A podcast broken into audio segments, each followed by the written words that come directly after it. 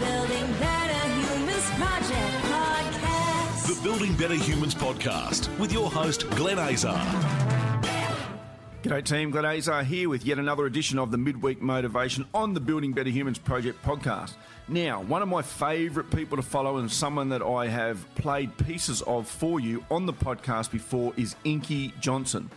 And just recently, Inky put up this post and it said, All of us are anxious to change or improve our circumstances without being willing to change or improve ourselves. Nothing changes if nothing changes. And I thought, what a great quote. So many people want to have more in life, want to be doing better, want to have a better relationship, uh, whether it's with a partner or with their kids. They want to have a better opportunity within business or work. They want promotions. They want all of this stuff, but they don't want to improve themselves. Or maybe they do want to, but they're too scared to. There's something that holds people back then they'll start to get into that mode of oh, all of that self help stuff and all of that personal development stuff is BS anyway.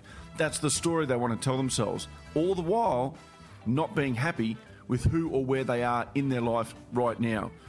As Inky says, if nothing changes, nothing changes. Don't look outside yourself, look at what you need to do to improve yourself first, and everything else will change. And that is your midweek motivation.